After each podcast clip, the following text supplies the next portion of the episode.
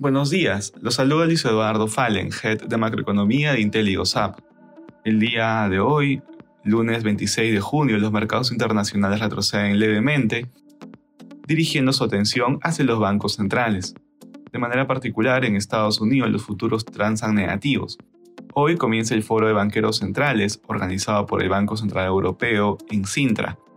Las principales declaraciones se concentrarán previsiblemente en la última sesión del día miércoles, en la que está programado un panel de política monetaria que compartirán los presidentes de los bancos centrales de Estados Unidos, Eurozona, Reino Unido y Japón.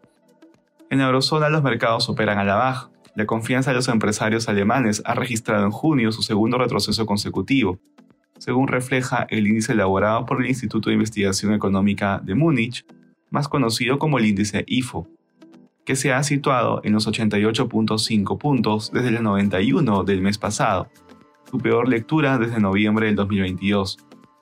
En Asia los mercados retrocedieron, la bolsa de Tokio terminó con un descenso, con la preocupación sobre la economía global viéndose compensada en parte por la renovada debilidad del yen que anima a las empresas exportadoras.